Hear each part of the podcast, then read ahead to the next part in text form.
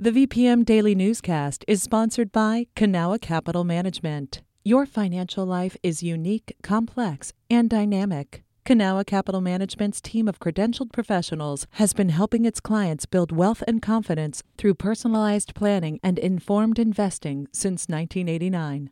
Learn more at cancap.com. That's K A N C A P.com. You're listening to the VPM Daily Newscast, the recap of today's top stories in Central Virginia. From the VPM Newsroom in Richmond, I'm Kim Strother. This week, officials with Henrico and Hanover counties appointed new leaders to their respective Board of Supervisors. VPM News reporter Lyndon German has more. Tyrone Nelson of the Varina District will be the chair of Henrico's Board of Supervisors in 2024. Nelson, who previously served as chair in 2016 and 2019 and vice chair in 2023, thanked the board as the county welcomes three new supervisors and their perspectives. I would urge us, all of us, as supervisors, staff, and community, to embrace the moment that we have and take time to listen, understand, and appreciate what each of us brings to the table.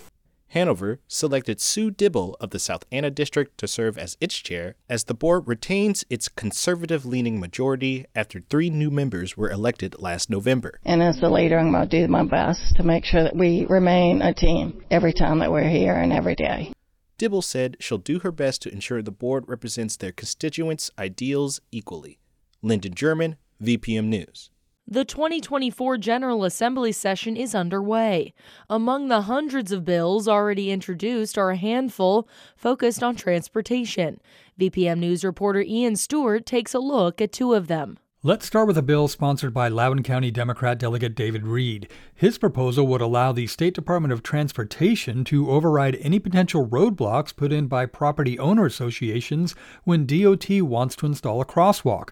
The bill would waive requirements that says a crosswalk can only be installed if a certain number of pedestrians are expected to cross the road within a particular period of time. Then there's legislation from Alleghany County Republican Senator Kristi Newcraig. This would allow retired law enforcement officials to review photos and videos taken of drivers by traffic cameras. The retired officers would also be allowed to issue a summons and impose fines of up to $50. Before either of these bills become law, they first have to pass both the House and the Senate, then be signed by the governor. Ian Stewart, VPM News. Richmond delegate Betsy Carr has filed legislation that, if passed, would disallow Richmond from having a casino built within city limits. The Democrats' House bill would amend state law to change the eligibility requirements for localities to be the site of a casino project. A separate bill filed by a Northern Virginia Democrat would require any locality to wait three years between casino referendums if one fails. The proposals follow Richmond voters in November saying no to a proposed Southside casino for the second time in two years. In 2022, Virginia lawmakers passed a bill that gave car buyers rebates for buying new or used electric cars. Now, that rebate idea is being floated as a bill to give e bike riders the same treatment. The rebates, ranging from $500 to up over $1,000, depending on income, would be given out by the Department of Energy. An additional rebate would also be given for cargo bike buyers. The payments can be applied towards the purchase and would take effect if the bill is passed in 2025. The state of Vermont was the first state to offer e bike rebates, according to Streetsblog USA. Officials with Richmond Public Schools have ordered mold tests for about two dozen schools following concerns from teachers and administrators. Megan Pauly with VPM News reports. After teachers started speaking up at school board meetings about mold in schools, Dana Fox, Chief Operating Officer for RPS, was tasked with determining which schools should be tested. Fox said she reached out to building leaders to see if they wanted their buildings tested for mold, and many said they wanted it. I certainly don't want to cherry pick which schools are provided this testing. But Fox said the district doesn't plan to do another round of bulk mold testing because of cost. Instead, individual schools will be tested if specific concerns are brought forward.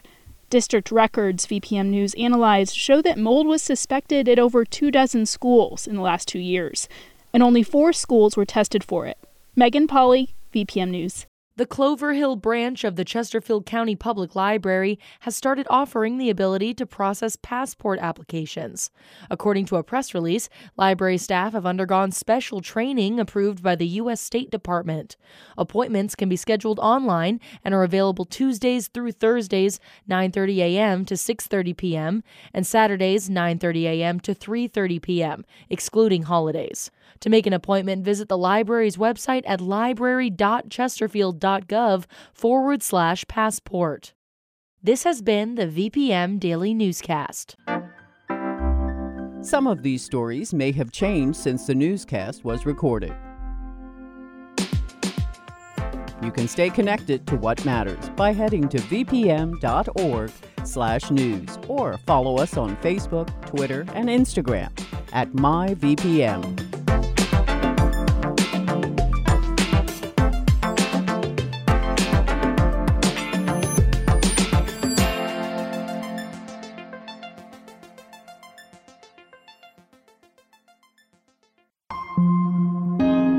VPM. Hi, it's Terry Gross, the host of Fresh Air. We bring you in depth, long form interviews with actors, directors, musicians, authors, journalists, and more. Listen to our Peabody Award winning Fresh Air podcast from WHYY and NPR.